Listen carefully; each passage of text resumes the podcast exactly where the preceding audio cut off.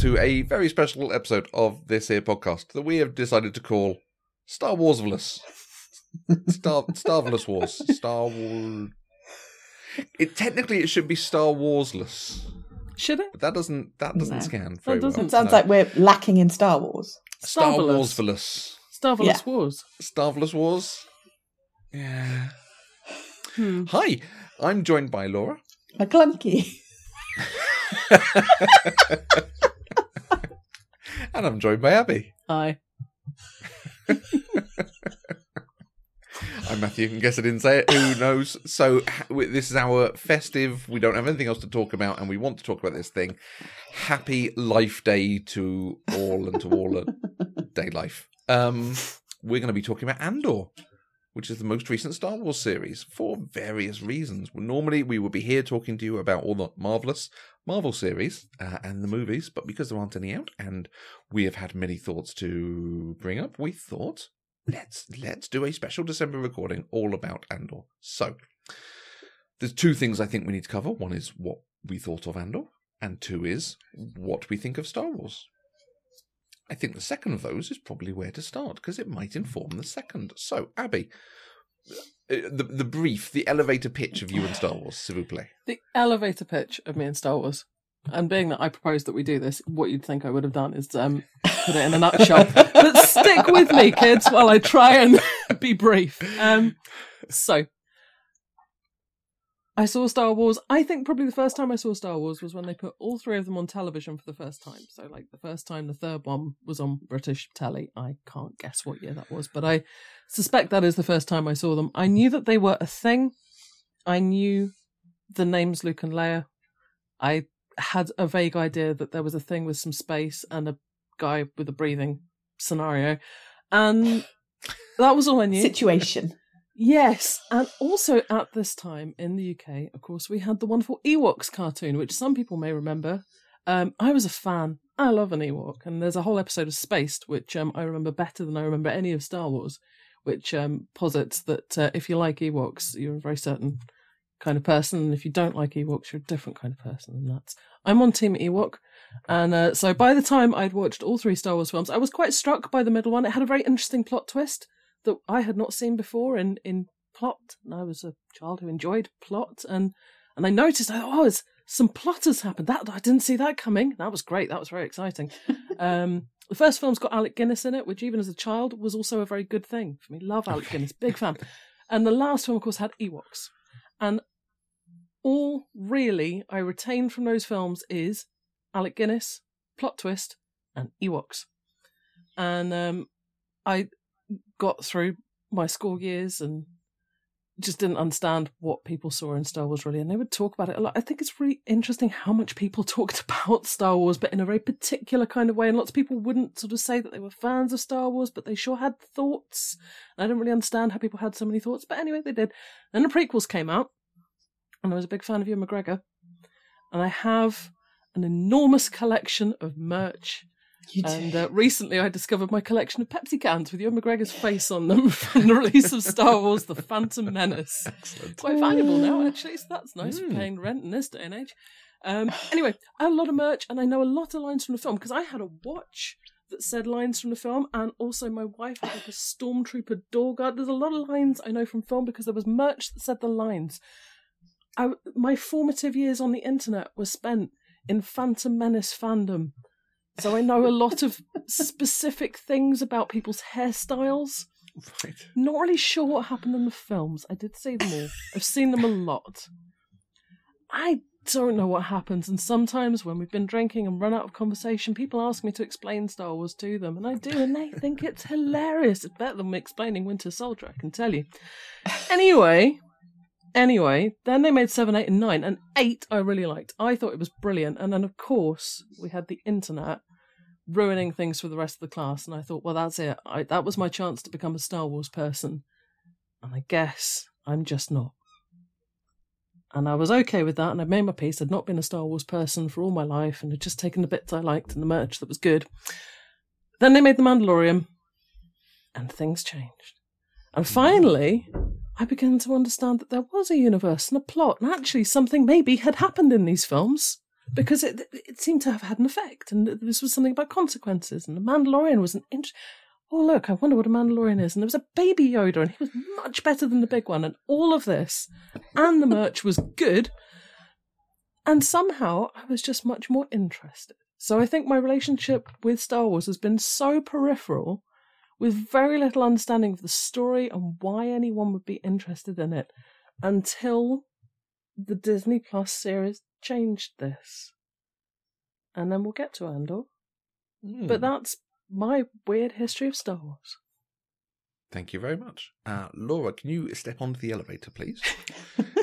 Press the ground floor and ride it back down and give us the same sort of explanation. Um, I don't remember the first time I watched Star Wars because I think it was just kind of there.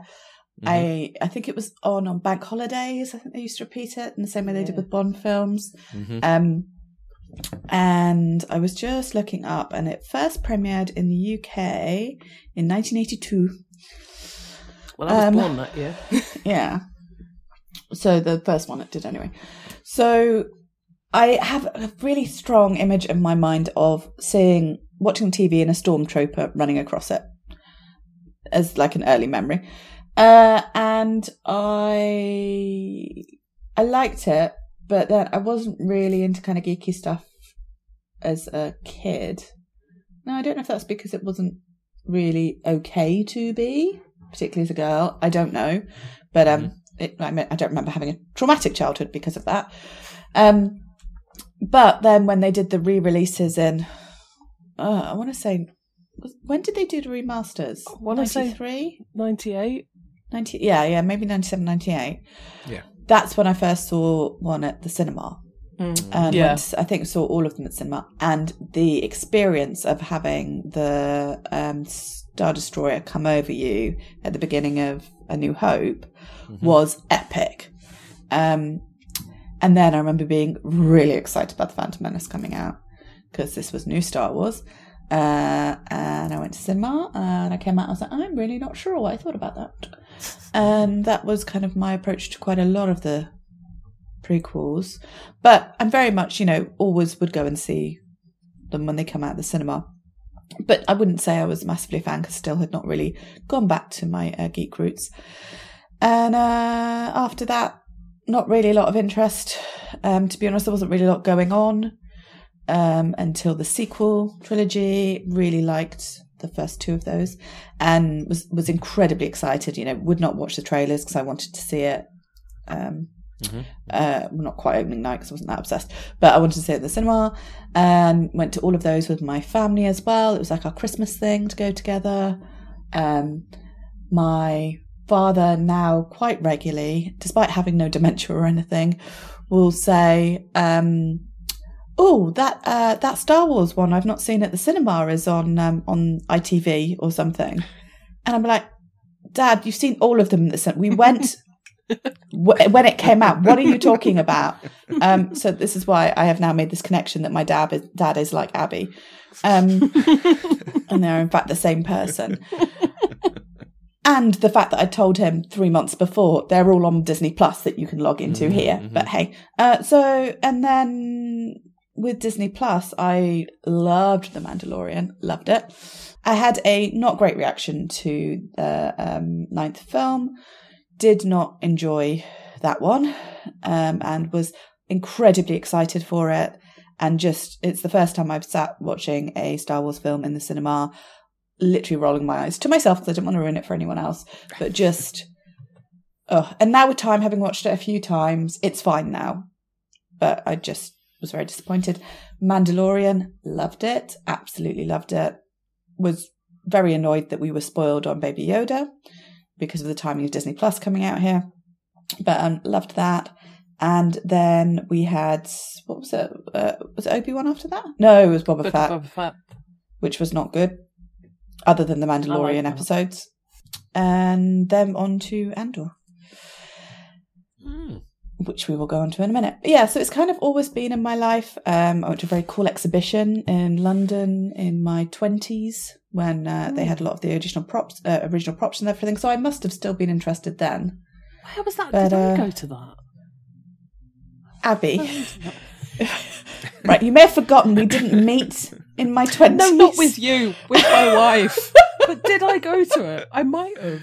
It was in County Hall on the I south. might bank. have gone to that.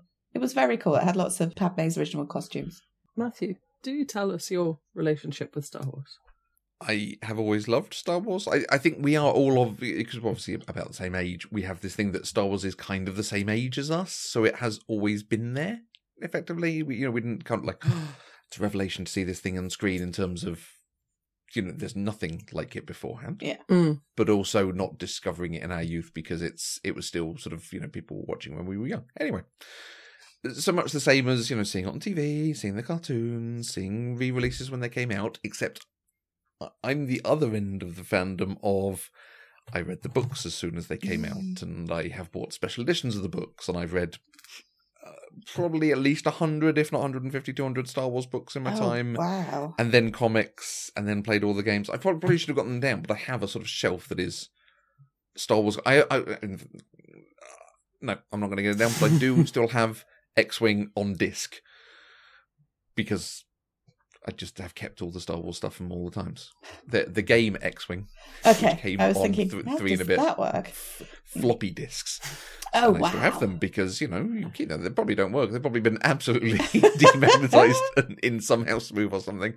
Uh, I, you know, they did a series called the New Jedi Order, a book series, which Mhm. was twenty-one books and some comics and some other tie-in stuff. Phenomenal! It was absolutely wonderful. So I was both delighted when Disney bought Lucasfilm to make more Star Wars, and crushed because the expanded universe was then rent asunder. Same feeling on the prequels, you know.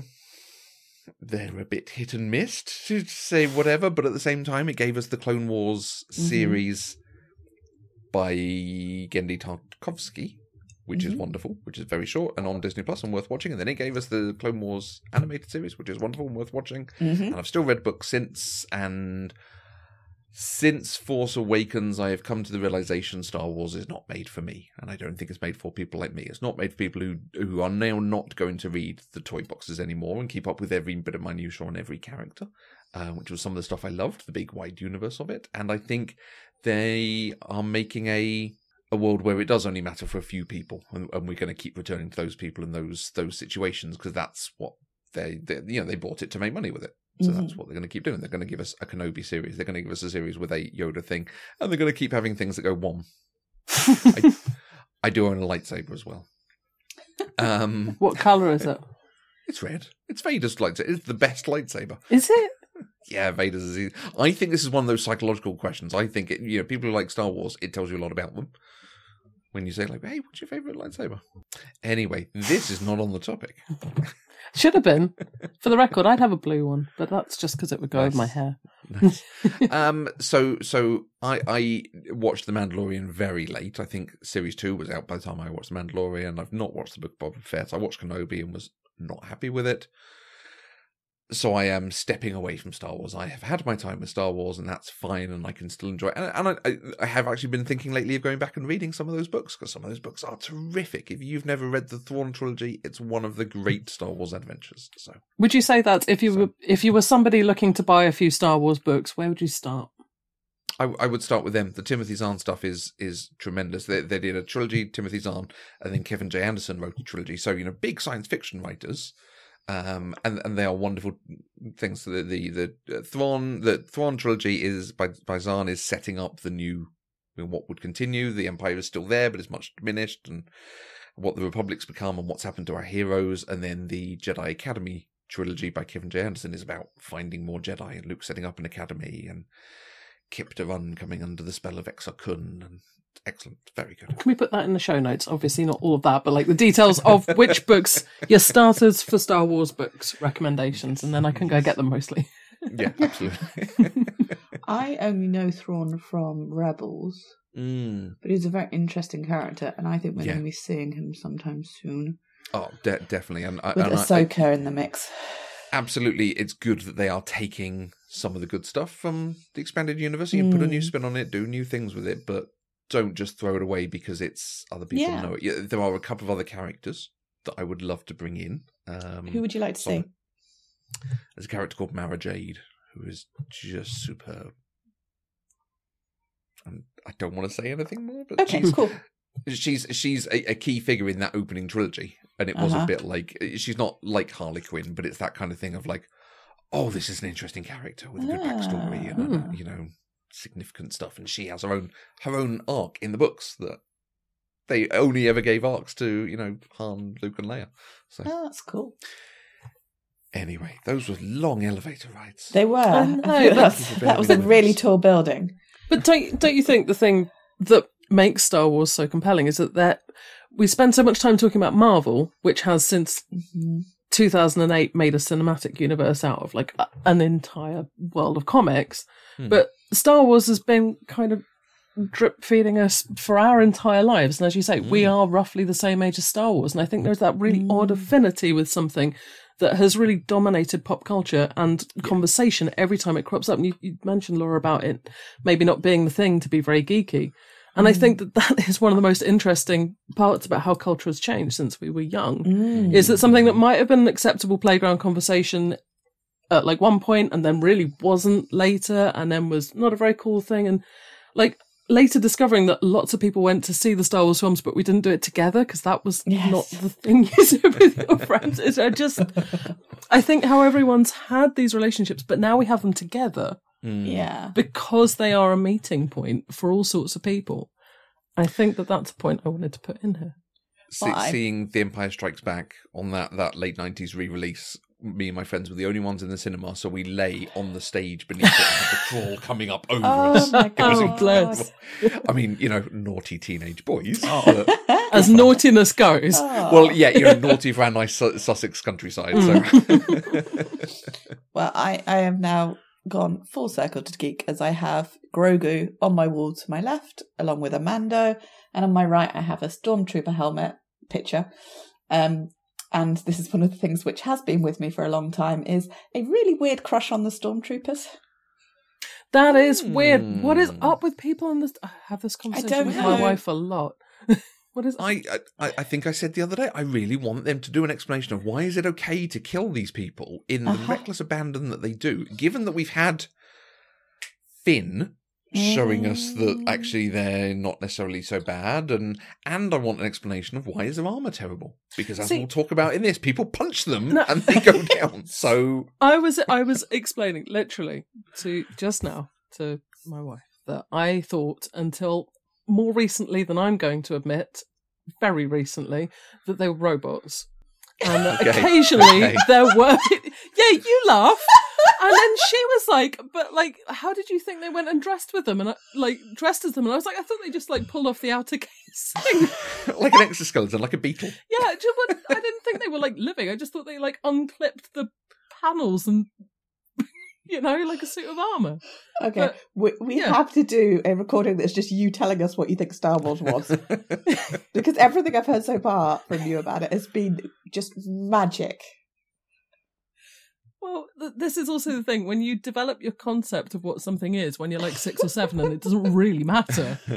yeah, well, why that's the- exactly the thing. Yeah. You can have these wildly incorrect things and it still works. Apparently, the Death Star is not Darth Vader's house, but everyone thinks it's hilarious that I thought it was. Like, I don't think I've just it's using the, word house, so it has a door and a roof. It does have a door and a roof. it's a circle. circle shouldn't have roofs. Hobbit houses have circular doors. There's still doors in Uh, St. houses. They're- but they're not- they're not a St. Paul's has a globe. roof. Is it a- Oh, it's the route. Okay, right. Well, it's the, anyway. Good, It, good. you know, it's fine. There's no the planets around. Why wouldn't you? Yeah. They don't have roofs and doors, darling. I don't think that's helping your argument. This is not the not the hill to make it stand on. Right, Andor. Andor. Mm. With all of that said, and us Yes. having very disparate, you know, backgrounds and and affinities too, what did each of you think of Andor, Abby? absolutely adored it. I thought it was fantastic. It was so interesting. I have rarely been able to sustain interest in a Star Wars story. I was absolutely fascinated by the people, the places, the things that were happening. I thought it was really well edited. I felt like the balance of where I was getting all the stories. No, this is not a small thing. Often you watch things like this and you just get bored. I never got bored watching Andor. I was interested in every character they showed me and every story I got told. And they told quite a few stories about a, a lot of people. They've got a lot of people who are their own protagonist, you know, um, which is something we've talked about in, in Marvel often enough. Mm-hmm. Um, I just felt that there was a density of, of story and consequence and weight and meaningfulness that I have always been really frustrated that, that Star Wars, particularly the films, doesn't have. They show you like one thing on a planet that gets blown up, and then you never hear of it again. And then they've gone to another planet, another planet, and something else. And I don't care. I really cared about all of this. Mm, So yeah, loved it. good. Laura. I really liked Rogue One, which I'm sure something we'll talk about uh, later. but I really, really liked it. And however, if someone had said something about da, da, da, Cassian, I would have gone, who? Which one was that one?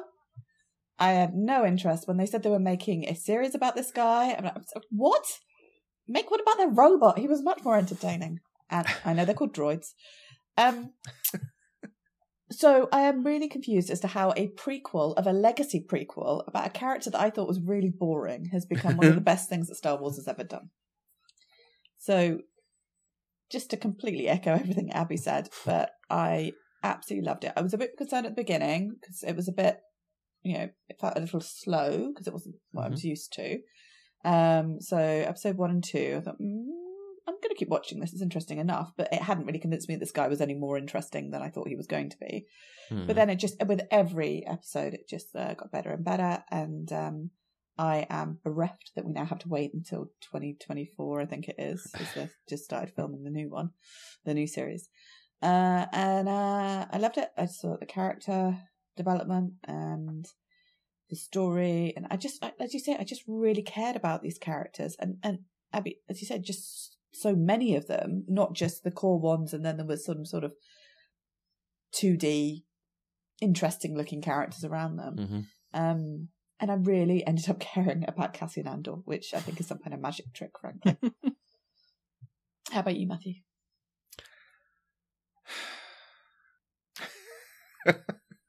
clearly, I clearly I cannot contain it and, and continue. Can I? I was going to do a whole pranking thing there, but clearly not.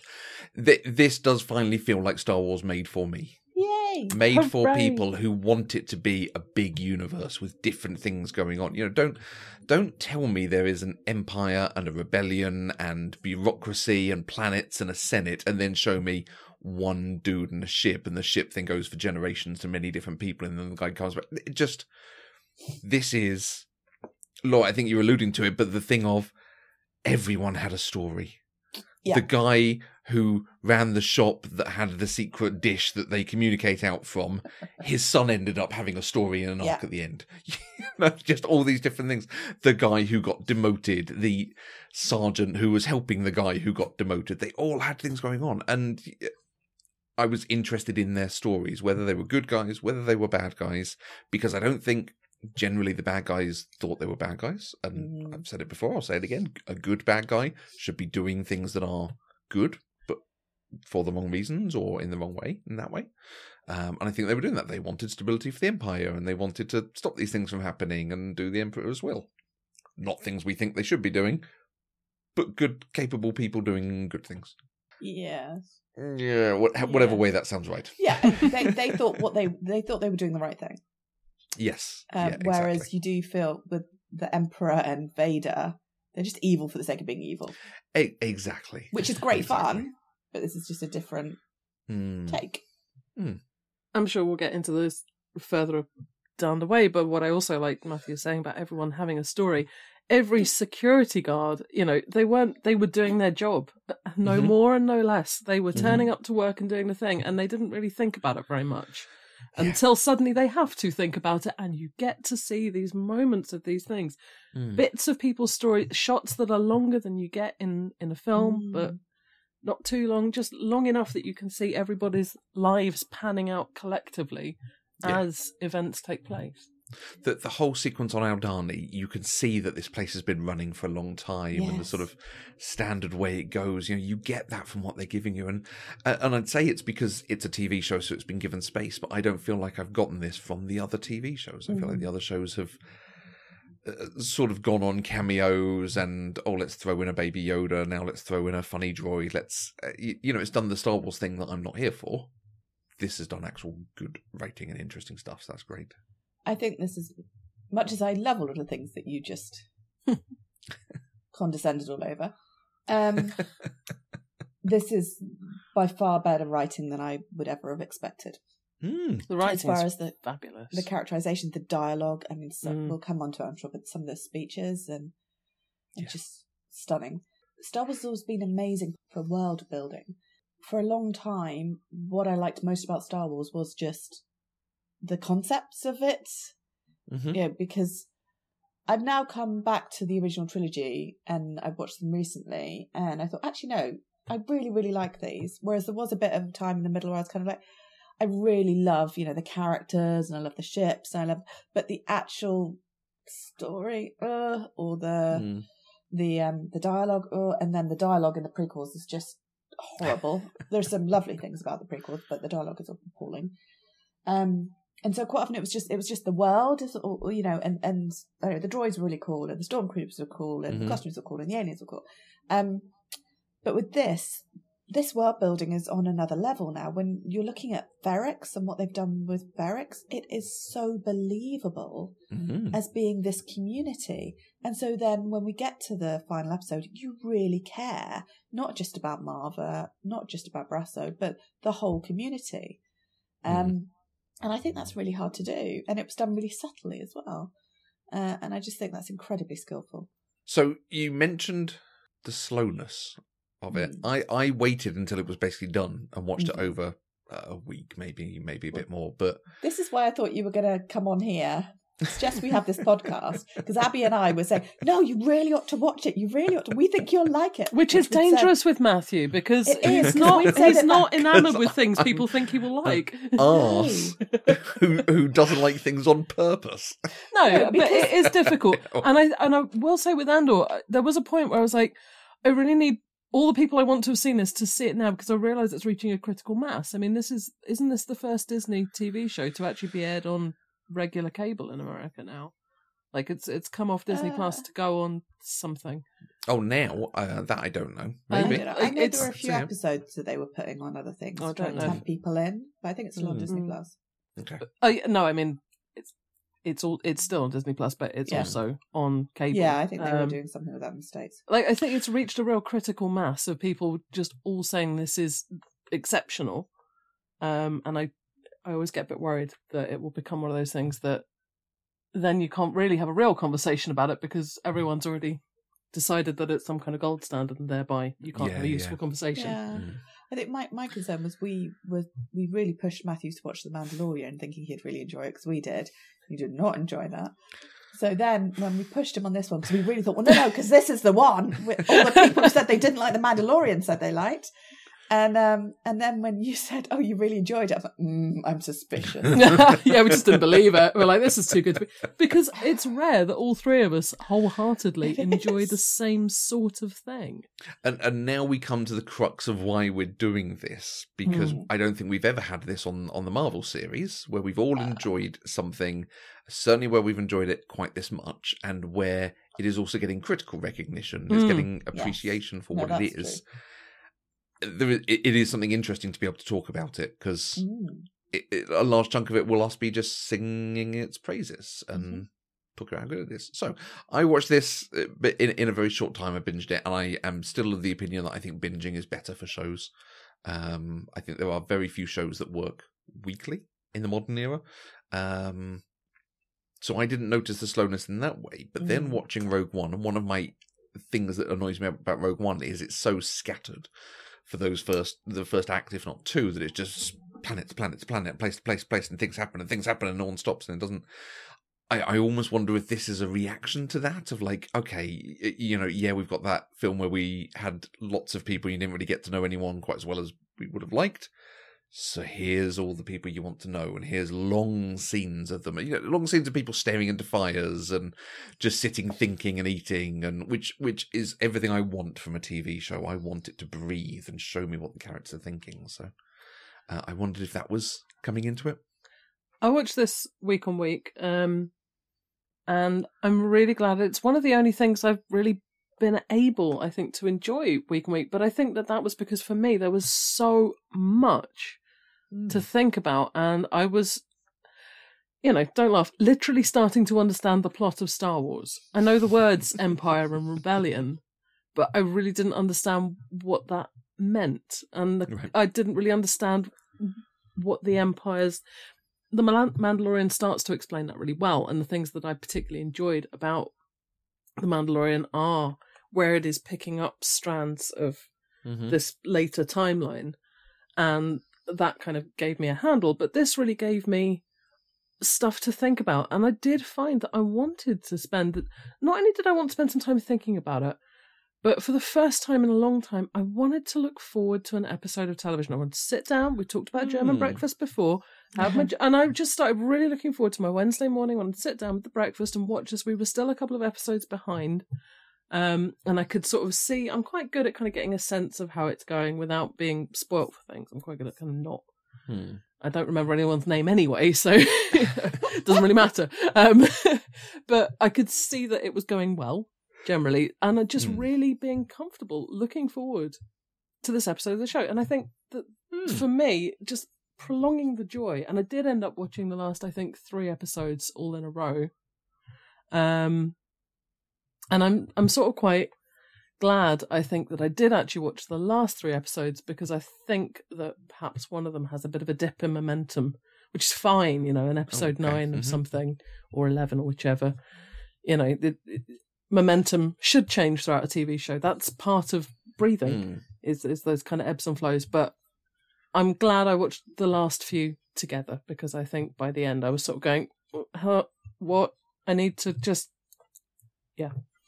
Anyway, I, I think that the pace was really something to savor with this, and I love Mm. I love slow things. I love things where people do face acting rather than Yeah. dialogue. Hmm. I, I find it interesting that it, it sort of breaks into these kind of two, three episode arcs Mm. of you know, right, we're going to be on Ferrix, we're going to be. Um, it, it is Ferrix, the planet he's from, isn't it? Yeah. That No, he's not fine. from. No, but but that it's set Yes. on as the as its core thing. Yeah, you've got a few episodes of uh, uh, not not necessarily on Ferrix, but sort of setting up the characters, setting up the situations. Mm. Then you've got the time on Aldhani planning a heist and carrying out a heist, which is always nice. You've got time in a prison, a, a little bit of an interstitial, and then time in, in a prison, and then the finale of of you know having broken out of the prison and him being pulled back to Ferrix and everyone ending up back on Ferrix. You know, it's it's absolutely plotted like a big heist film Mm. again and again and again and Mm. again. And you've got to get all your character. You've got to get the police in the situation. You've got to get the the bad gangsters in the situation. You've got to get the good gangsters in the situation. You've got to get our heroes in the situation, and then you've got to light a fuse and see what happens to your characters. Terrific. Were there any arcs that stood out to you more than anything else? Is there any bit of it that you were like, that that's the bit that that really got it? I loved Maarva's evolution into a rebel. Mm, okay. I thought that was fantastic. Um, and I always love a heist, so Aldhani was Okay. was great.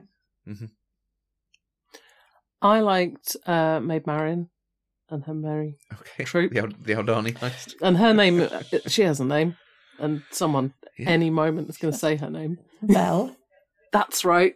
Yes. Um, I loved I loved her. I loved her um, breadth of character and the way that she tied in with the senator. Mm. Uh, really enjoyed the senator storyline. I think that one Mhm. of the things often gets left out of these sorts of things is the enormous amount of money. And I think when you watch the original Star Wars, I've definitely had that pub conversation about it's a very well off rebellion, isn't it? Like, you know, it's nice. Why did they Mm. go with orange for the jumpsuits? Like that's you know, these are anyway. Like thinking about the money in there, and I really liked that that was part of this, and it's telling a full story about all the different aspects and, and angles and kind of who puts their neck on the line and who doesn't, um, and what jeopardy looks like and what politics looks like. And all the time you can see she is an actual senator trying to do things mm. with the Senate power, which doesn't really amount to very much anymore. And I, I felt like her sort of trade offs with the frustration of her work and with her marriage and her family, her daughter. How great was the small storyline with her daughter? Mm. Fantastic. Like all of these details, all brilliant. And that's like the E plot in this show. it's just remarkable. Um, so yeah, I mean, at some point we'll talk about Diego Luna, but I'd, I'd really like to just give my appreciation to the E plot and say that, that when mm. they introduced her character and I started immediately kind of leaning in and being so interested, and I thought, I'm not usually interested in this. Okay. This is yeah, obviously yeah, going well. mm. Yeah, because it's it's one you could do a whole show about just the politics of it. Yeah, and that that very top level stuff, mm. but actually threading it through this other show about the building rebellion at a grassroots level. Mm.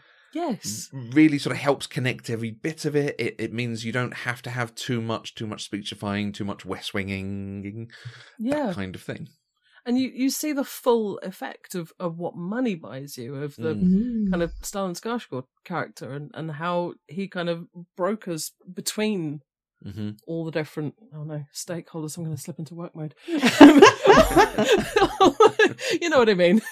How how all the parts join up, and they're people who will never meet each other. They would never meet each other in in any aspect of life, but because they're all on the same side, they're all mm-hmm. interconnected, and that's what the show is is telling you, is how different things affect everybody in multiple worlds. Mm.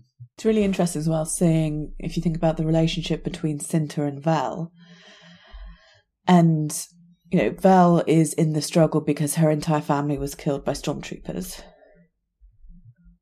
Vel is there for slightly different reasons from what we can gather. Mm-hmm. It's more that she's decided that she's, I suppose, an ally, and and wants mm-hmm. to wants to support the cause. But then you see the difference between their commitments. Whereas for Cinta, mm-hmm. it's everything.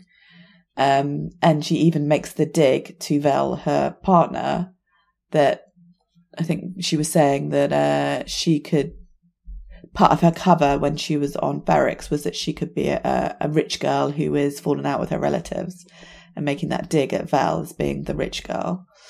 Um, and so just, it's really interesting seeing those different parts of a of a struggle, um, and the sort of the position of privilege as well. So mm-hmm. with also Luthen, Luthen wanting Aldhani to be the announcement in order to make things a lot worse for people so that they do actually then rise up against the empire. Well, he's doing that from a serious position of privilege himself. Mm-hmm. Is he going to be one of the ones who suffers? I mean, yes, if they catch him, but if not, probably not. He's in quite a cushy position. Um, so I thought that was really interesting, and and then just visually as well, having the the Ferrix um, side of the story, and then the the Coruscant side, and you know, so you've got the kind of down and dirty and and, and yep. really in, mm-hmm. in the and it is and it's visually it's very brown and and bricks and greys and yeah. Mm. And then on the on the other side, you've got the beautifully styled and normally quite like neutrals and, and a lot of white, which you have to obviously be very rich to manage that um, and keep it white. Um, yeah, I just thought visually that was a really nice juxtaposition as well. Mm-hmm and some of those clothes were amazing. I mean, you couldn't wear them, but the collars and the sleeves. Oh, mm. I need this to bring back big collars and sleeves. you, Matthew, any characters that where you particularly thought, oh, oh, now I'm interested? I, I think it's the prison sequence that really had me. I love a heist as well, and the heist mm. was very good. Um, uh, it's not too different from other good heists of its ilk. Mm-hmm. Um, Stanley Kubrick did the Killing, I think, which is a terrific example of really similar to that in like no one's good in this. Everyone's doing bad things and it's, you know, worth watching from that perspective. But then when you get to the prison sequence, because I just couldn't see a way out of it. And it's it's it absolutely shows you the insidiousness of the empire that mm. they've made mm. prisoners responsible for other prisoners and and you know getting people on side, and then that it all comes to a head because there's a mistake that they don't actually release anyone. They just put them in another prison, and and they just put them in the wrong prison again, uh, and yeah, they don't see people as thing, uh, people as people. They see people as things. And Abby made the comment about Luthen making decisions. No, Laura, did you say about um, the privilege and he's not going to suffer for it and so on? That ex- it, that's exactly that point of there is a way of telling this story where he is the bad guy and he is set up as the villain because he, from, from our perspective, he's doing the wrong thing for the right reasons which is what a good villain should do when it's about the heroes fighting against that. And the fact that the villains are with him makes it an interesting story, and and you can understand the sort of moral decisions being made there. That the the decision at the end of not giving away that they know this intel, yeah, is, is from the Enigma machine. It's it's exactly what they decided to do to keep it a secret. They cracked the code. So mm. brilliant. Oh, it's true. It, it, it this is just going to be us singing the praises. Well, I have a question actually.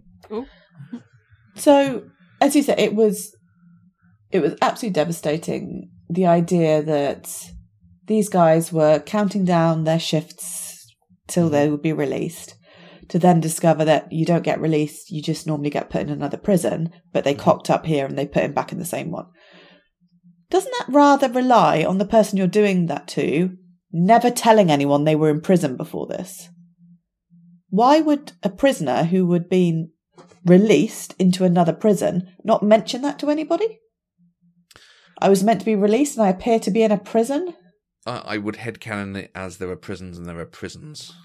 There are mines and there are places people can disappear and doesn't matter what they tell people, they're all chained up and doing the same thing together. So Well yeah, and no, also we... if if the prison that you're put into mm-hmm. is full of people who were also previously in prison, then they Oh, know. so you think we're cycling through, and yeah. so no one ever comes just back normally back the, into yeah. Narkina it, Five. It's not a they go Narkina system. Five to Narkina Six or whatever it is that is yeah, worse. And everyone in Six was in Five, and they've just gone down a level. Okay, like, fine. Oh, hi Jeff, mm. I see we're never getting out of here again. Okay, then then fine. We can just gush because hello Jeff. And, and, maybe they have like more security in in that yeah. bit or that mm. prison or something. Um, yeah, I, I think I just what I just particularly love about the prison thing is the way that they see that it is possible to succeed because even as he's going into the prison, he sees the mistakes that are being made and hears mm-hmm. that they are understaffed. You know, you mm-hmm. just can't get the staff in these prisons. They and and this is one of those things. Like there aren't necessarily as many people willing to do prison yeah. guarding and all of the things that the empire needs to sustain mm-hmm. itself as it, they need. It reminded me of the opening of Snowpiercer, which I also yes. watched recently, which also yeah. has that same thing of yes. them just watching and figuring out like they've been doing this for so many years now. Um, and I won't say what they figure out, but no. there's a realization in there that's like, oh, that's so clever. Mm, that's that someone's really thought about this. So, yeah, mm. but of tight plot as well. Yeah, mm, absolutely. Mm. Just one other character I want to mention, and that's mm. Dedra Meero. Yes. Who I I was going to say loved, but I didn't, didn't. yeah, yeah.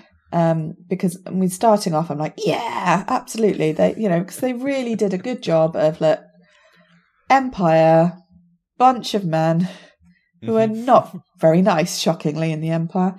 Um, and you know, she's this woman, and her boss even mentions a couple of times, you know, we're bringing in more people like you, etc., etc. Um, and she's completely underestimated and then shows her brilliance. And so obviously I'm on her side until you get to the stage where she's then torturing Bix with the sounds of dying squid children. Mm. And you think, oh crap, no, I don't want her to be good at this. this isn't right. Um, and so you sort of 180 turn with her. And yeah, and I thought the actress, um, who mm. I cannot, I've gone, Denise Gough, is it? Denise Gough, yes. Yeah, who I believe is a stage actress. And it's just great to see her having this opportunity because she's so good at, she's so chilling when she is mm. interrogating Bix and she is leaning into her. And I think, I think Bix says, whatever I tell you, something along the lines of whatever I tell you, you won't believe me, will you? And the way she just agrees to that is just chilling. And then seeing her with Syril is um is in itself something amazing, Mm. and I, much as I know I shouldn't, I ship them. I And I think it's okay shouldn't. to ship the bad guys together if as long as we can Well- all agree they're all bad. Yeah, no, because I still think he's super creepy, and I also I He's think she so thinks he's a bit creepy. She definitely Even thinks he's end. creepy. Well, I think she does earlier on when he accosts her outside of Canary Wharf, as it is. um, And then in the Barbican, how exciting! Mm-hmm. I didn't see the Barbican bit. It's the corridor because there's a long corridor. and It's the corridor between like it, it's under the flats in the Barbican. Nice. Yep. Nice. I'm gonna have to go back and watch that. It's quite Um, CGI'd, but I had just been there, so Right. Ah. So and and yeah, so she's freaked out by them. But even when he rescues her in that cupboard, there were a lot of people saying that there was a lot of sexual tension there, and I I don't read that. She still looks. Re- I know she's freaked out because of what's just happened, but he's looking very predatory at her, and she's still a little. Oh, I'm not sure about this. I I actually thought found that- it quite. Um, distress distressing is too strong, but let's say a watered down version of that. When she's on the, she's knocked to the floor and then she's being dragged backwards. Mm. And much as she's a bad character, da da da, I still felt that quite quite uncomfortable to watch. I'm not saying it shouldn't have been in there. Absolutely, Mhm. it was. You know, it was it was very much part of the story. Um, but yeah, that was, I think particularly on the rewatch, I was a bit kind of like, oh, if you think that situation through, and it shouldn't bother me more because it's a woman, but it just does. I'm afraid. I I really I thought that whole sequence with with them at the end was fantastic, and I think that she acts it so well. Of just Mm. it's one of the best performances of shock, true shock Yes. and adrenaline and, and fear and yeah, the medical state of shock that I think I've seen. And I feel like that goes right through. Like she doesn't really come out of that kind of level of shock and Mm. adrenaline.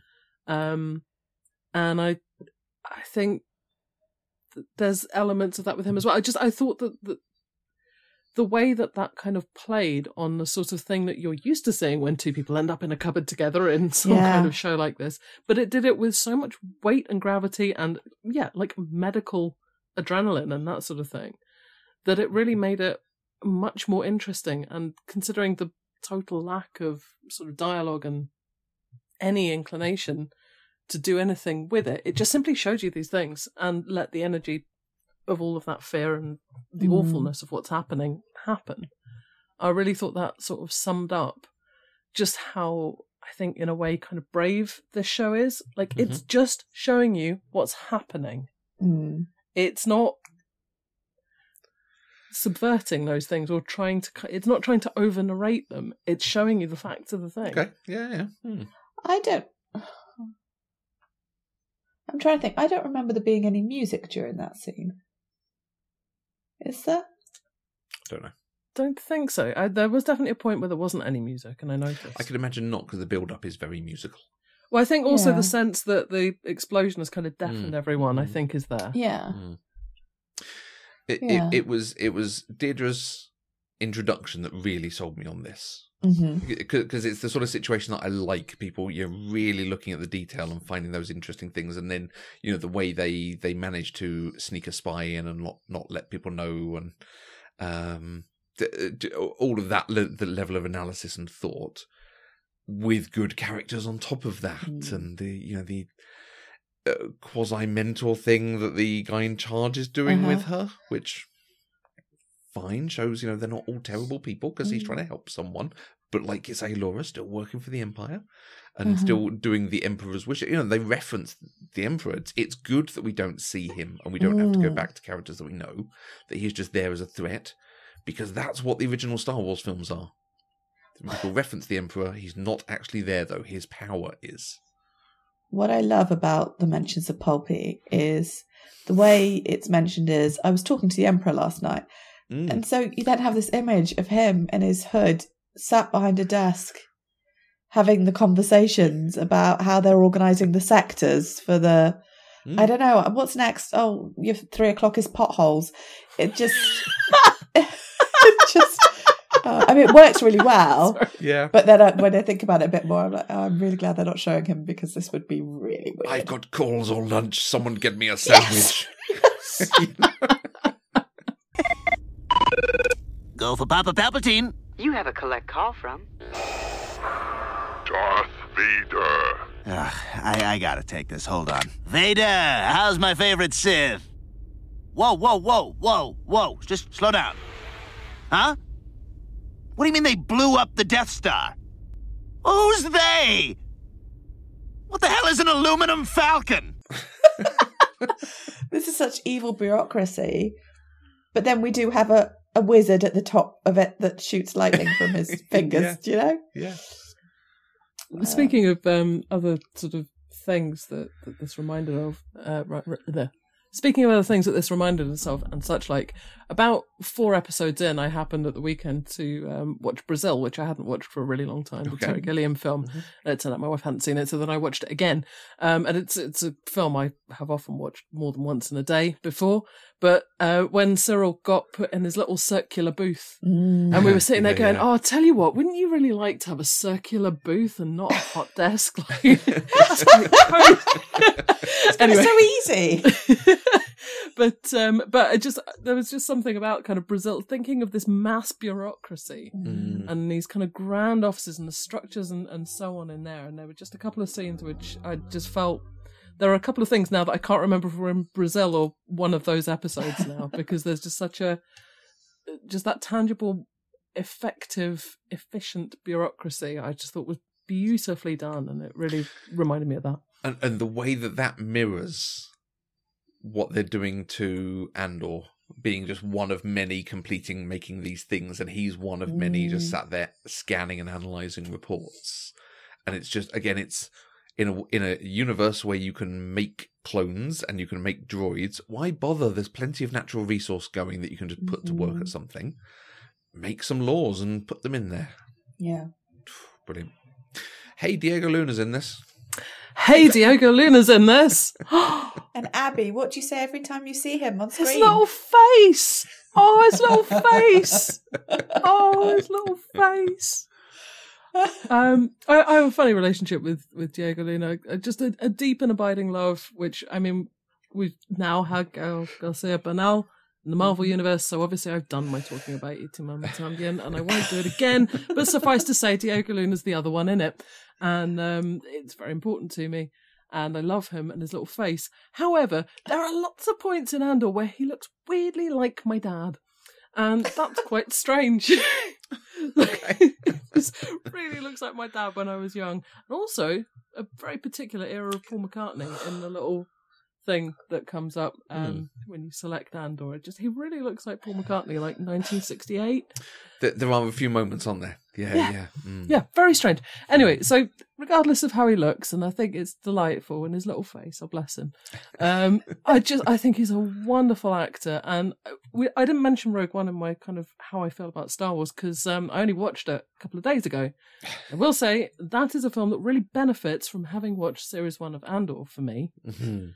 um, because now I, I sort of vaguely understand, firstly, why this random girl is allowed to, to take charge of things, because actually that's the kind of leader that he is. Someone else can do that bit, and um, I'll sort Mm. everything out behind them. And I really love that in terms of kind of leadership for him. I think it's very exciting to have a character who's driving things, but isn't the one who is compelled to make the big speech Mhm. himself. I love that. And I feel like he has that kind of quietness and inwardness that um, you don't often get in a sort of titular protagonist. Um, so there are so many points where where Andor's character is really just standing in the background thinking about this or listening, you know, all the way through the prison introductions. He's just listening, watching, thinking about things, and it doesn't actually do a whole lot to show you what he's thinking about. And every so often, it will do that kind of, you know, like in Tomb Raider, where it will, you know, suddenly it will, like the camera will pan up there, and you'll go, ah, like there's a Yeah, door yeah. up here. You know, every so often it does that just a bit, but Mm. you get to you get to really see him sit in situations and exist. The, the, think about the stuff. bit where he Yeah. points out people's handedness. Mm. yeah, And they've not called attention to it, but they're, No. they're just showing us, oh, this this character notices things in a non-showy Sherlock Holmes way.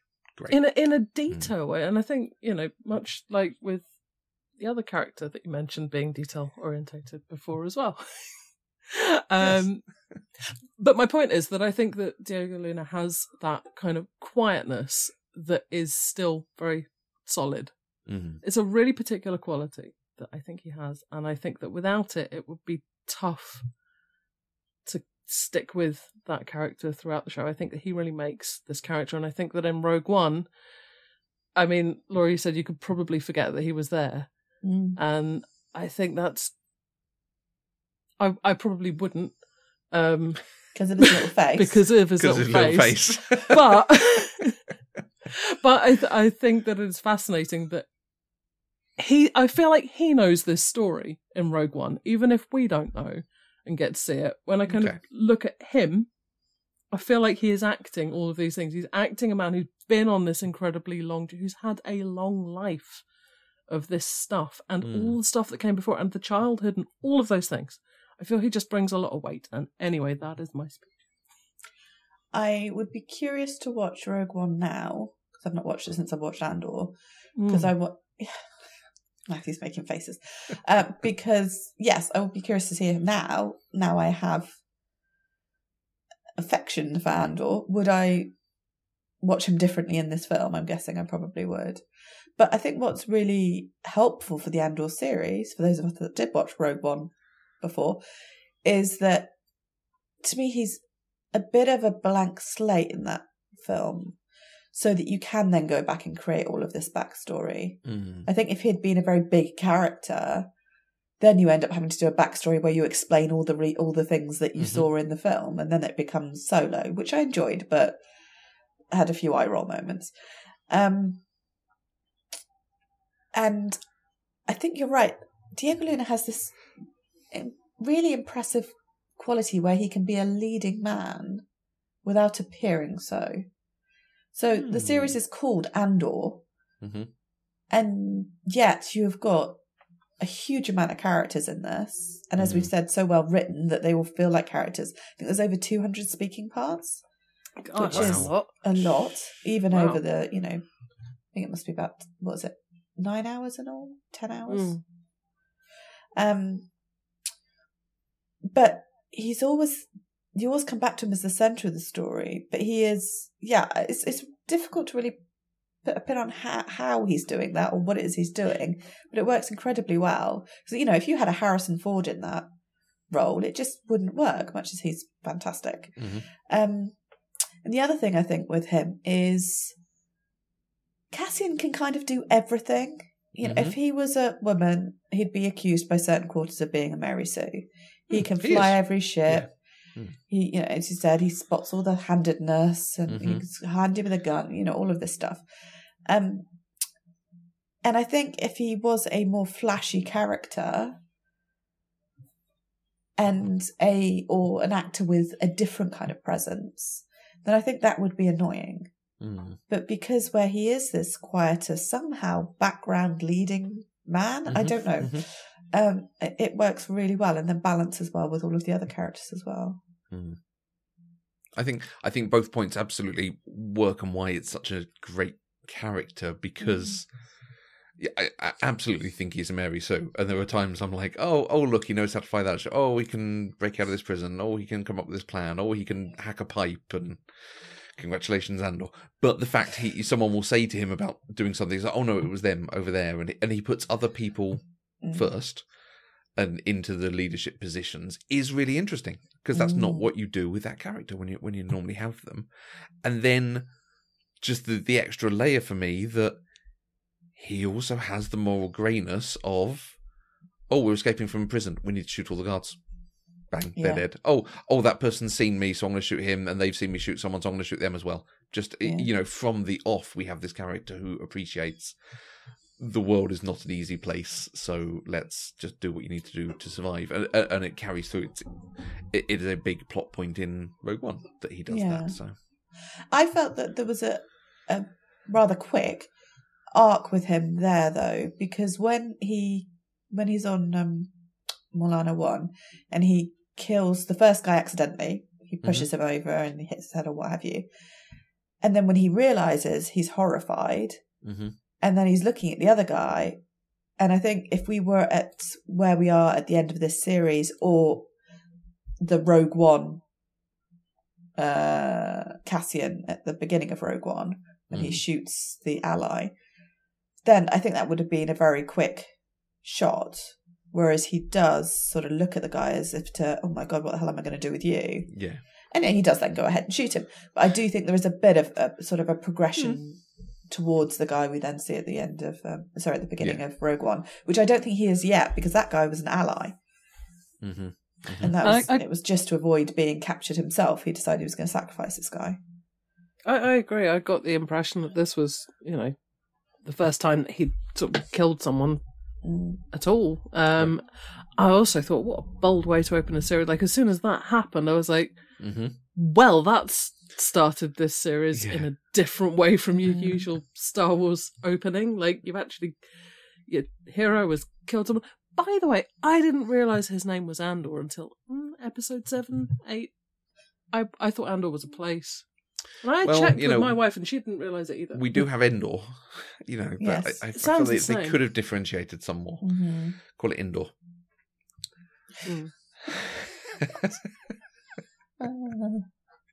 um, that that opening, and you've made me realise that for a lot of it, actually, it's very reminiscent of Farscape.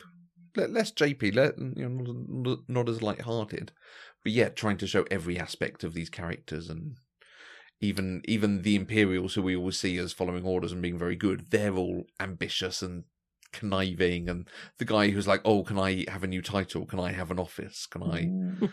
And the guy doesn't care, you know, as most people don't. Brilliant. And I think the moral greyness, because if you think traditionally Star Wars is incredibly binary, there is good versus evil. hmm And here we have these characters, which there was up to an element in Rogue One where you had Saw Gerrera there and and Andor when we first meet him when he shoots his colleague. Um, but I think here the the moral ambiguity of, of Luthen, of hmm Andor, um, yeah, I, I think that's a much. I don't want to diminish earlier Star Wars because I love it, hmm and I don't. I think this is a more complicated Star Wars. I've heard people talk about it as being a grown up Star Wars, which I understand what they mean, but to me that feels a bit condescending to everything else. Okay. Um, but I think it's the the complexity of this Star Wars is Mhm. just. I think this is the first premium TV we've had Mhm. in this universe, like true premium TV, and not just because oh it's Star Wars, therefore it's premium. Yeah, no, I, I, I think I'd agree with that. It's got some of that feel of the big TV shows of the day, Yeah, whereas the others are anthology series and yeah, and do, the telling more Star Wars slightly longer form. the subtlety of some of it. So in I can't remember if it was the finale or the penultimate episode when Mon is in the back of her limo and throwing her husband under the bus by Mhm. suggesting that he's been spending all the money that she's missing gambling. I don't know. I just the the subtlety of that and the it's it's. I think I think you know Star Wars the films were meant to be kids films, but obviously we've read a lot more into them. Mm. This is probably the first series that I would think might not be that entertaining for children. And I think they'd probably miss some of the story. hmm I'm seeing my 11 year old nephew in 12 days for Christmas, so That would I'm be definitely going to Report be on scheme. back. I, I may even get the recorder out and record something there. That would be really Mm. interesting. that would be. you, you make an interesting point about some of the characters and some of this because in in Star Wars, except Andor, if someone is morally dubious, they get their comeuppance somewhere. Yeah. Even if they're a good guy, so so Saw Gerrera is a very good shout. Even if they're a good guy, they don't survive the film Mhm. or or whatever the thing is. Um, unless you're obviously you know setting up Darth Vader and stuff, but fine, you know what I mean. Um, whereas in this, yeah, everyone's going to survive, and the good people can die, and the you, you know what's his name, Andy Serkis. We have that final shot of him like I can't swim, and we don't even get to know what happens there, but it's it's entirely possible he has to stay. Or That was- or That was the only line of the show that I said before he did. right. I th- uh, um, and a moment, if we might, for Andy Serkis Mm. because Oh, oh, I just think he's such a spectacular actor, and and talking about Diego Luna as, as somebody with a really particular kind of screen presence. It really lets you bring in someone like Andy Serkis, who just, for me, steals every room that Yeah. he's in, Yeah. always. Yeah. And it, I just thought that was such a wonderful thing to have the two of them together, especially by the kind of the time you get to the end of their time together, where he's in the mm. control room, and it's all sort of starting to unravel. And I just, I thought the acting was just off the scale. I, I feel like he might have lucked out because I think at the same time as he was filming this, he was also making Batman, and Ah, he's yeah. basically playing the same character in both, and it really works because because this is core Andy Serkis. It's not him doing some of the big performances we see elsewhere. Mm. Um, yeah, yeah, awesome, love it. And I think, you know, Star Wars, I was trying to think, is Star Wars the first place where we get um real big actors in a franchise like this? Because there's it's, there's not really. I was trying to remember, are there any particularly remarkable theatre actors in Bond? I might be doing someone down here, but I I don't just- know enough about it. I, I would say it's almost that the genre is different because this is such a you know science fiction is for kids, certainly in the seventies and eighties. Sort of Absolutely. thing. well, Um, yeah, yeah. Hmm. interesting. like I, I was trying to think if there are kind of these these great actors turning up in any other kind of Hmm. I sci-fi mean, or even Marvel. kids. Yeah, but that's like Star Wars is the first, isn't it? Oh, I see what you mean. If we're talking Yeah. about Like Alec y- yeah, Guinness. I'm know, I'm talking Alec Guinness really. and and all you know, Peter Cushing's in it. yeah, exactly. But also, how many franchises are there really Absolutely, Exactly. from that Yeah. time? Hmm. I mean, Back there's to a the few. Future. Although then we were saying that, like for example, with The Prisoner, you really do have some incredible stage actors and, and so on in Hmm. that. Um, and that's such a kind of isolated thing. And I think it's one of the reasons that it has lasted as long as it has. Is because it's got those really top end actors. Hmm. Anyway, my point is that since it started, Star Wars has been able to get these incredible top end people Mm. in it. And I felt like Andy Serkis is, is like a continuation of that. And uh, well, so I think I've said this elsewhere that for me, one of the great things about a, good prestige TV show is that it's not people you know. When when I look at things like, uh, I'm going to pick on the Good Omens, which I, I know I always pick on, but everyone in that is a known quantity and is very famous. So you're watching Michael Sheen, David Tennant, John Hamm, all these people come and do the things they do. Whereas the good prestige TV shows, when we're talking uh, The Sopranos, Mad Men, Game of Thrones, there are some famous people in there, but only a smattering of them. And there are people that you've seen in other things that, that are kind of that guy. That you, mm. you recognize them, but you've not necessarily seen them elsewhere. And new up and comers, people, this is their big break and so on. I feel like Andor's doing that as well, where the other shows that they've done, certainly in Star Wars, have been let's cast every famous person because we think people come for actors. So you're absolutely right. In Andor, there are some people that we know. There's a Skarsgård, there's Diego Luna himself, there's you know, some others. Trevor from EastEnders. Wow. This is, this is the casting that I'm really excited about. Because that first couple of episodes I watched, my EastEnders, Corrie. I know him from somewhere. You're I was going to going have to help do. who is Trevor from EastEnders. Oh, um, Mosk. Is he called Mosk? the Um, Scottish bloke. Syril's. Sergeant. Oh, the sergeant. sergeant. Yes. Nice. Okay, okay. Yeah. He he terrorized little Mo. Oh, pivotal, Okay. pivotal storyline. yeah. Um, Yeah. and I was going to do my doctor's watch, Right. and I just decided, you know what? Everybody other than Diego Luna and Skarsgård, because Yeah. Yeah. It's There's gotta just no be. point. Gotta be. if Yeah. not doctors, then it, they've been in the bill, EastEnders or Corrie. Yeah, Casualty. and it maybe means you can City. believe the characters and situations you're watching more because you're not Yeah. watching someone that you're thinking, oh yeah, I've also seen this guy be Doctor Who. Sorry, I've seen this guy be the Doctor before Mandy calls me out on it. Yeah, you know what I mean? I did find it a little bit distracting when it was Trevor because I'm like, why do I know you?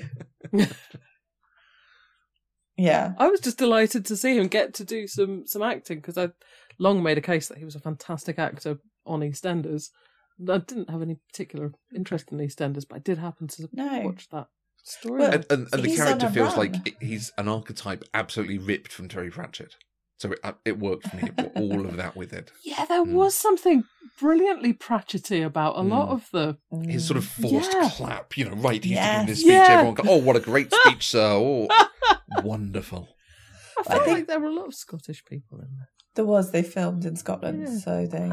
That Yeah. tracks. Good. the so that Alex I think he's got Alex Ferns and he's having He some ridiculous run because he was in Batman. Sorry, he was in the Batman as Gordon's boss, I think it was, and then apparently he was in Chernobyl, which I haven't got around to watching yet, Okay. but um, is meant to be amazing.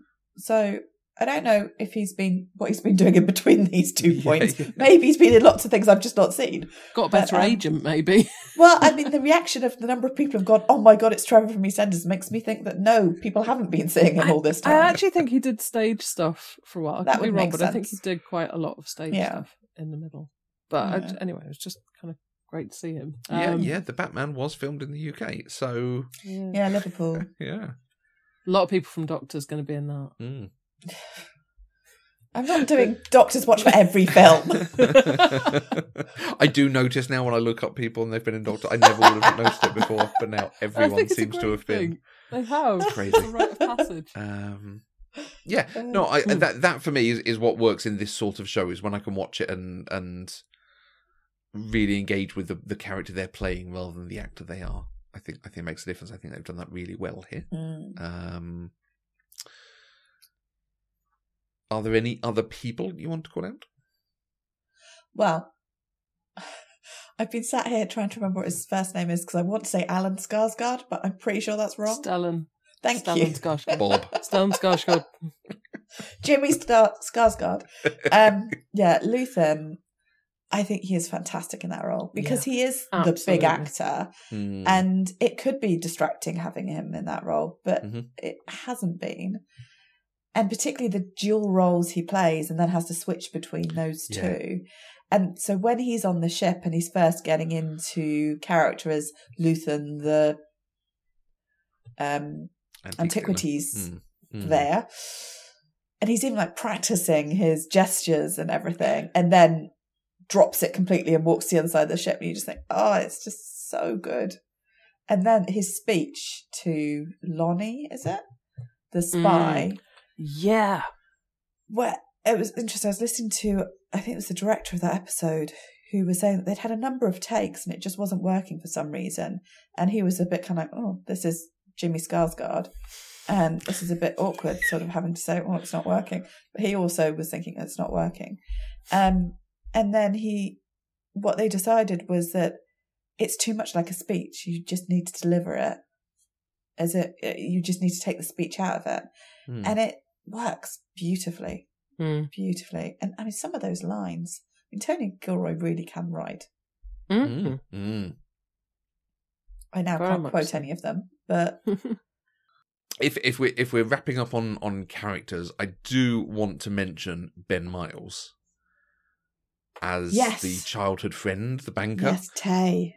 I enjoy him in everything, and he, he is absolutely one of those guys. It's it's the fact that I watched all of Coupling that I remember him and that he stands out. Such a different But- Oh. Patrick from Coupling. Yes, Yes. exactly. Yes. He, he he's so enjoyable in everything he does. He's in um, is it V for Vendetta? Very similar sort of role that he's really good in. Yeah. And he's great here because because he does have Isn't this sort of swagger of corporate type So and, and or my Yeah. politics might be a bit extreme for you. And then he starts finding out the truth and he barely says a word for the rest of the series because I think he's Mhm. just now like, oh, I'm playing a different game.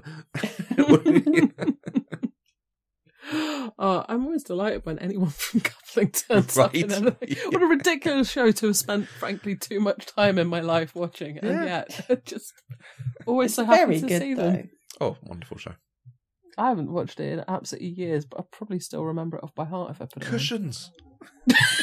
you know, Yeah, fair. Uh, Some of it's not aged particularly well, but that's not. No, well, really I that's would that's my worry not. about returning to it. Yeah. Not not loads think- of it to be because I watched Is it, it mostly maybe just three Jeff? years ago. Hmm. No, it's um Jack Davenport's character that I'm now blanking on his name. Oh, really? Some of his Yeah. stuff's a bit like. uh, I mean, it's not appalling, but Just a bit of an arse. He's got a very men behaving badly thing going on there. yeah, yeah, absolutely. And there was one line um from Maarva, well, from Maarva, but delivered by Brasso, which I mean, the whole speech that he delivers to her, uh, to him, Mm. is um is just gorgeous. But particularly the idea of "I love you more than anything that you could ever do wrong," Mm. and I just it's such a beautiful sentiment. hmm um, and you know, particularly coming from a mother, and where Andor believes he is in his relationship with her when she passes, and hmm his regret. And I think one of the things I loved most about that was Brasso because he clearly must have memorized that and practiced that to be able to deliver that the way he did. hmm And I just think that's such a beautiful symbol of their friendship Mm. and and the hug. I mean, you don't see men hugging like that much. Like, yeah, No. it's a hug, and then Diego Luna that clings onto him, hmm um, and not in a I, I can't support my weight type of way, you know, that you might see if someone's in, you know very distressed or something. And I just um, I thought that said so much about that relationship. Mhm. And the other Maarva thing that I was thinking about is, do you know about when they changed some of the language in her speech? Have you heard about this? Yeah. Yeah. So Mm. she has this amazing speech when she's the sky high um, hologram, and at the end she shouts, "Fight the Empire," and everything kicks off. Mhm. Uh, the actors have reported in interviews that she actually said on set, "F the Empire," and if you look, you can actually see that's what she Oh, really? says. yes, and it's been dubbed over, which is really interesting because that must be some Mm. quite interesting conversations because they clearly thought they could do that, and then at some stage someone has said, uh, "I'm sorry, no, this is Disney." Um, I actually think it's better. Much I have no problem with uh, the F word, as we are a Mhm. non-explicit podcast here, um, and probably use it far too liberally in my own life. I think that would have taken away from that amazing speech because it Mhm. would have been, oh my god, it's the first time Totally in agree. Star Wars, Yeah, yeah, yeah. and this Mm. was strong enough without you know that Mm. distraction.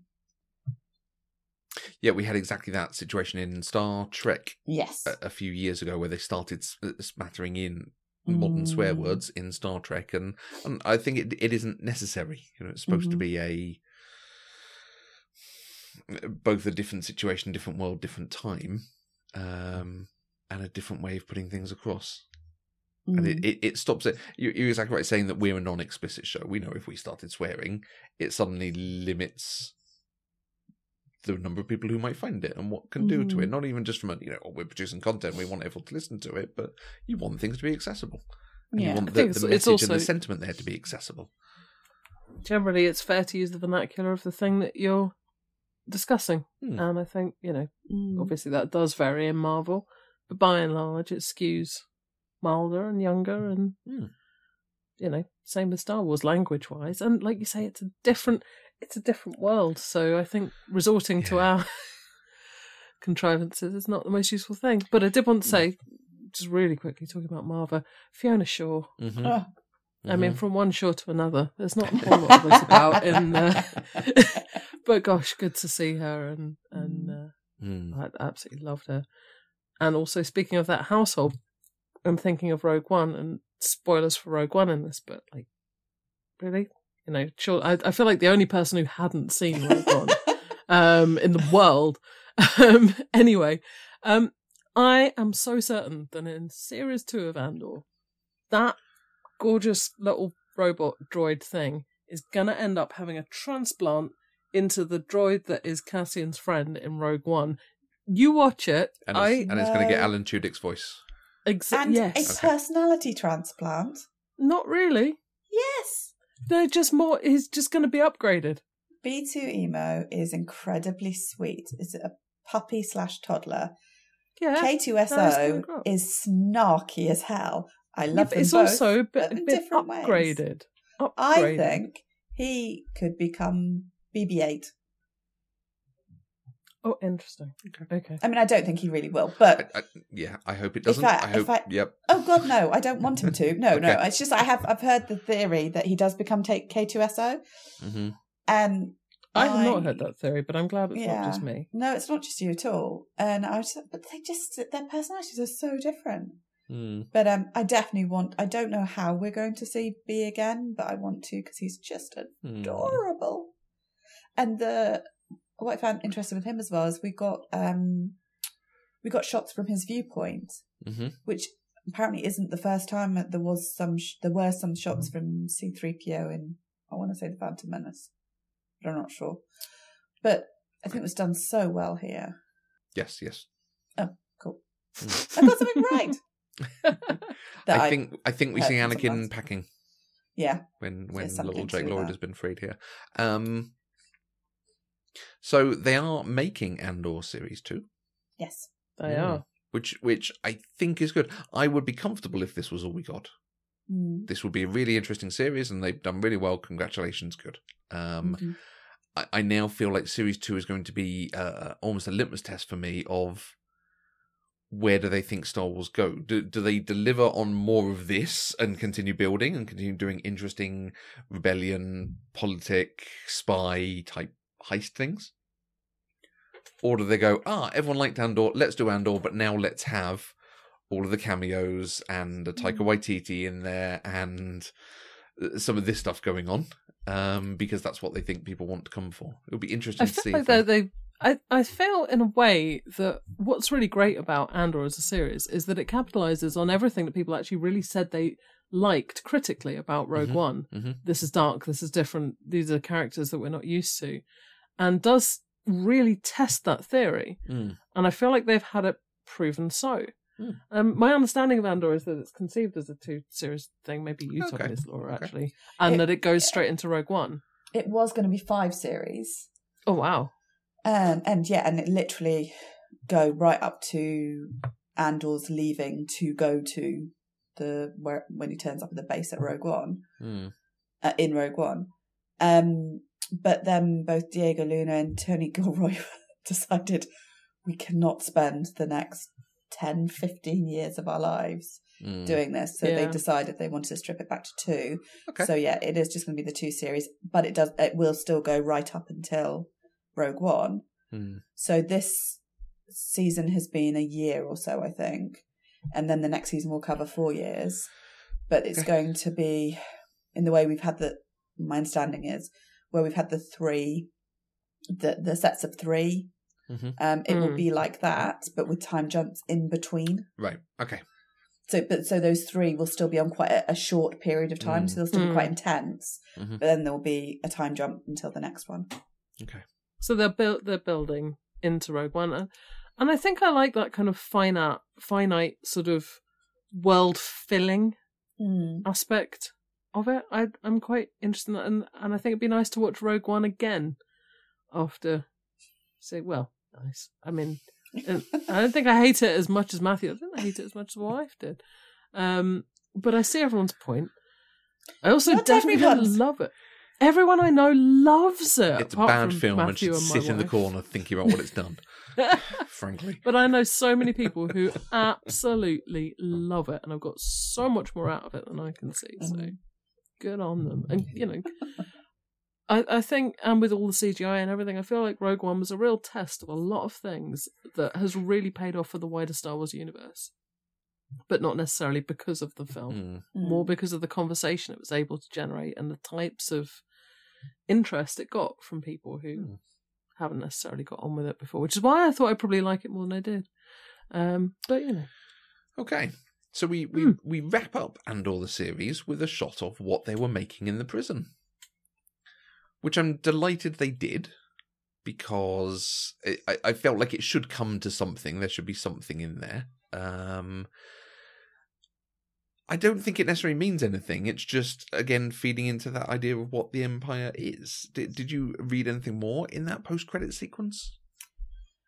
I think it's just it's it's just remind yeah it's just reminding us that that is there in the future, Mhm. Okay. and then you know linking it back to the idea that Andor has built part of this machine that will eventually kill him. Mhm. Um, I don't think Shouldn't- we're going to go down that route a lot more. Right. Like, that, I don't see us next season seeing much about the Death Star. Hmm. Abby's thinking. Well, I was just thinking because you know we've already got that stuff about Mads Mikkelsen Well, designing the Death Star. well, exactly. It's not like he made the thing that no one else could make, and it's you know his own hubris, or it's ironic, or it's you know a Greek tale or something. It's someone would have made a part that went in. It it didn't have to be him. They were making so many of them. No. It, I don't think it, it's that thing. So I, I can I, I, I agree. I think that's what they want us to see. I don't think it's there. So it's I so it's an interesting aside, but mm, probably nothing more. I, I don't think we needed it, Mhm. But I liked having it there. One, because I wasn't expecting it, and I very much discovered it as a. I just let the credits play while I was faffing about on my phone, and then suddenly there was a post credits scene, which you don't expect for Star Wars. Um, but another thing is, pretty much everyone lived at the end of this, which is yeah, really unusual. I mean, I, Mhm. is Maarva our only death of one of the goodies? And the guy who ran the shop with the dish. Yeah, that might be it. Peripheral. Yeah. Uh, Ah, sorry, Pax, but you know, Alright. peripheral. Um, my condolences to his son. Um, And the two two guys at the beginning.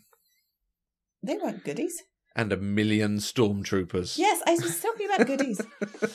um, so there is also this kind of foreshadowing of, yeah, you know what's coming, don't you? Mm, They're mm. all going to die because they don't turn up in Rogue One. but then they wouldn't necessarily turn up in Rogue One, would they? I don't A lot think of I don't these characters. Luthen making it out of this. That's- Um, No. That is what TV everyone back in 2008, and if we're talking going back a good while on this podcast, I went to see the Clone Wars movie at the cinema. mhm. Um, talking about Wow. Star Wars movies, that is exactly what everyone said about Ahsoka. Like at the end of this series, Ahsoka has to die because she's not in Revenge of the Sith. True. And with the Star Wars universe being what it is, I don't think that this is the last of the. By the way, this is what the effects of Star Wars are rippling through the galaxy. Mhm. I, I think there's a real appetite for this, not least from me. And you know, Matthew's got a hundred books they could be filming.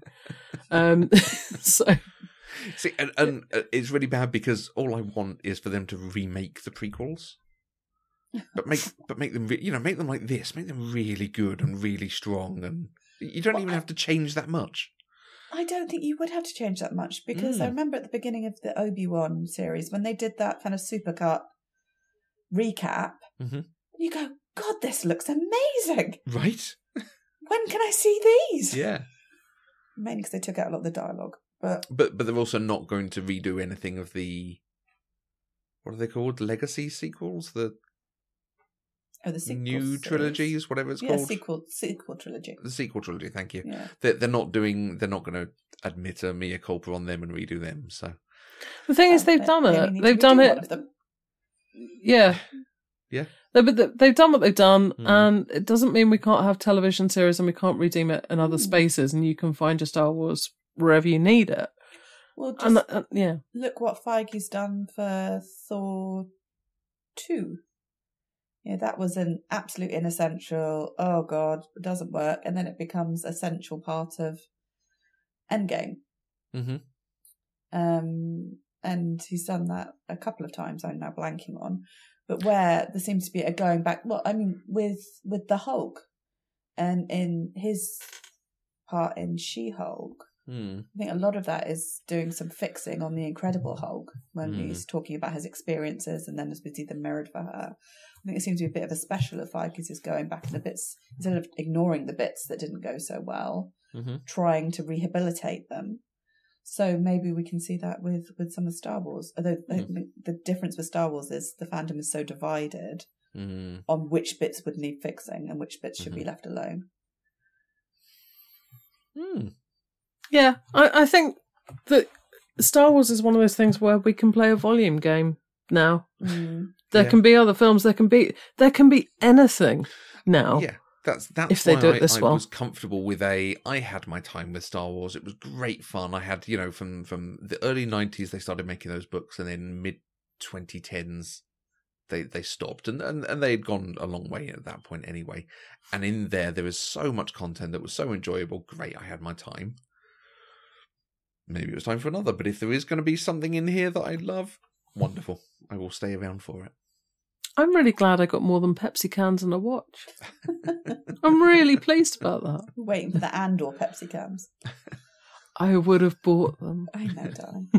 I don't even like Pepsi. and, and it, it, it makes me feel more positive next year for for what will be my third Star Wars convention coming up. So you know, Nice. isn't it nice going into that with like, oh, actually, Star Wars can do some good. Do you know, what, Yeah. seeing as it's my first one and I'm going with you, I'm really glad that you are back up Well, on Star Wars, 'cause exactly, otherwise it would be potentially a little bit depressing. Uh, so I'm we've really got sorry that what I'm have we got going. coming? Yes, we are also sorry. Uh, we've got Ahsoka coming up. I think is that next year, which I'm hoping will go through en route. And I'm curious about the acolyte and Hmm. what that will end up being because that's High Republic, I think, isn't it? Mhm. Mm. Which I don't know anything about. Nope. So New Mandalorian sooner than I thought. Yes. Very happy about that. When's that, is that, Still, still my favourite. is that March? Think so. March, May. Yeah. Yeah. Um, so uh, we're talking about all these different things that um, they could do. We're getting two seasons of Andor. Mhm. Any of these characters or situations that you want to see spun off into another series, or even a special presentation like we've had with Marvel? Well, I would love the uh, either proper spy series involving the Imperial um, Security Bureau and, and people spying against them, or uh, and this is where I think they might go a proper Rogue Squadron. Again, within the books, there was a, a quite a big chunky series just called Rogue Squadron that were the adventures of Wedge Antilles and, and the Rogues, who were quasi spies, dogfighting. You know, it had a lot of we referenced James Bond earlier, some of that stuff and people Mm. coming together to stop specific things, but it didn't have to be, and there's now another thing that's going to destroy the galaxy. We're just on this mission for whatever reason. I, I think there's scope for that now. Clearly, you don't need lightsabers and force powers, so Mm. let's let's lean more into that and do do interesting stuffs in this world. Yeah, I think I kind of need the the breadth of, of society and, and the impact on the sort of planet and things. I actually quite like the Force stuff and everything, but I don't think there's anything new to say. I'm fine with what is in the films. I'm quite. I think maybe the Mandalorian's going to have some interesting stuff in that, but I really like just seeing places where people live and work and do stuff Hmm. and how you live and work through a fascist uprising and how you do day to day life and how resistance builds and all of that and you know all the different phases of of resistance and empire that Mm. Star Wars goes through. You know, Andor is just one point in time, and there are a lot of points in. You know, somehow Palpatine returned. I remember, even I remember that line Uh, from the internet. I would quite happily watch a Mon Mothma West Wing. Mm-hmm. Mm-hmm. and- and Yeah, expand Yeah. out that. And also another character that I loved that we didn't talk about before is um uh Syril's mum. yes. She's What's her life story? Biting, yeah. And Oh. so I have the I have the concept with her as a a workplace comedy, and she is she keeps talking about Uncle Harlow, and we don't know who this is. Mm-hmm. So I like to think that that's her nickname for Palpatine. And that's how he's able to pull all these strings. And she was his PA. And that's how she has this connection. And so it's her earlier career while she is Palpatine's PA. She's basically Mrs. Landingham. For Yes. Yes. And that Palpatine actress, West Wing. The actress. Have you, Potholes guys, at three. have you seen the um, Coen Macbeth? It's on Yes. Apple. Mm-hmm. Yes. She plays the witches. Right. Doesn't she Mhm. just? And that's Oh, it's worth one of my watching it favourite just for that performances in performance. any Shakespeare Absolutely. anything. Kathryn Absolutely Hunter. stunning. Yes. Yes, she is fantastic. Oh, I'm, I'm glad you brought that. Hmm. Um, yeah, I could see that. And I know we're probably running a little long for time, Matthew. I think so. I don't know if you've looked because the time limit. I, I, I need to go to bed. this is past my bedtime, guys. One thing I do just want to. Okay, my final thing, and then I promise I'll be quiet uh, about this. Is this has not been a flashy show. It's as we've said, it's not had the lightsabers and the space battles and all these things. So then I'm slightly torn because I've loved that about it. Hmm. But then there was a really cool bit when we Yeah. had um, the Fondor Luthen's ship going Mm. up against um, I can't remember what the other thing was called. Began with C. Anyway, the the Empire ship. Craft. A Empire vessel. Craft, yes. um, and everything about that scene was just incredibly cool. And I just think it worked so well in the middle of this season. And that just being the only bit, we didn't then end up with a load Yeah. of space battles and hmm uh, and the lightsabers potentially coming out of his ship, hmm which unfortunately Tony Gilroy has said, no, actually that wasn't in the script. Someone just suggested it in design, and I thought it was cool, so we kept it in. So no, I don't think Luthen is a, a an ex Jedi. hmm Um, but it was just yeah, everything about that was so cool. Um, that I may have screamed something at the TV when I saw it. Nice, nice. Yeah, there, there is a, a different thing. I, I think I mentioned this when we when we were talking that we're so used to, you know, the piece of garbage of the Millennium Falcon and other ships, Mhm. and that's that's what Star Wars has always done. That now we do. Hey, what if someone had all the money and a really modern ship Mhm. that, that didn't fall apart and need clunking and so on, that can auto aim at Tie fighters and stick lightsabers out and chop them up and stuff? And it's uh, Abby, it's what you were saying about you know let's have every type of thing in Star Wars. Star Wars, whilst it looks used and a, a universe that's lived in, let's also have some of the flashy, exciting toys in there as well. I like that it was reasonably minimal, but it didn't forget that that is a universe where these things happen. Mm. Because Mm. I mean, having watched the first Star Wars again, God, it goes on a bit with them. Just I don't even know what they're doing, but there's a lot of flying, and I just you know anyway. Um, and I was just so pleased that this didn't rely on people fighting each other all the time. Mm. It was about so many more things. Uh, there was there were so many different types of interaction in this Yeah, that yeah. just haven't been in Star Wars. Yeah, really good for it. Yeah, just a, just a real variety, and maybe maybe that is the show that it is. That is the type of thing we were missing. Just a show about kind of everything just happening. Mm. That's yeah.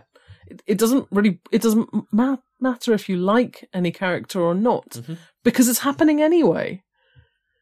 You know, it, I think that's it. Actually, this is a show that is the show that it is. It's not for you. It's not about you, the viewer. It's about this, the show. Mhm. And when a, so much television feels very designed to engage you in a certain way or to take you on a particular journey, this is just like, this is the story, and you already know where it's going. So you can watch if you want. Nice. It's incredibly confident t- television because it doesn't need a moment like the Luthen moment every five minutes to keep you entertained. Yeah. Which I would say much. I love Mando. That is more that kind of model where there's something exciting happening every ten minutes Mhm. um, to keep you entertained. Whereas this, People looking cool doing stuff. yeah, Mm, the cool element, which there's a lot of Mhm. in Star Wars, um, and I love, but it didn't need to rely on that. Absolutely. So thank you very much for listening. Thank you for joining us. It has been an absolute delight to get to talk about something we all love and just just kind of squee a little bit over it, uh, which we you know we hope we have gushed eloquently for you all. Which, speaking of which, you could find us on social media if you look up eloquent gushing.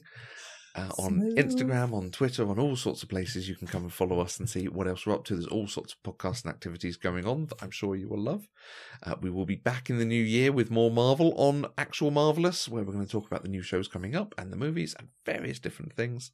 And if you really like what we do, you can look us up on Patreon. We love having our wonderful supporters who we love very much. Patreon.com slash eloquent gushing to help support us and keep doing more of it.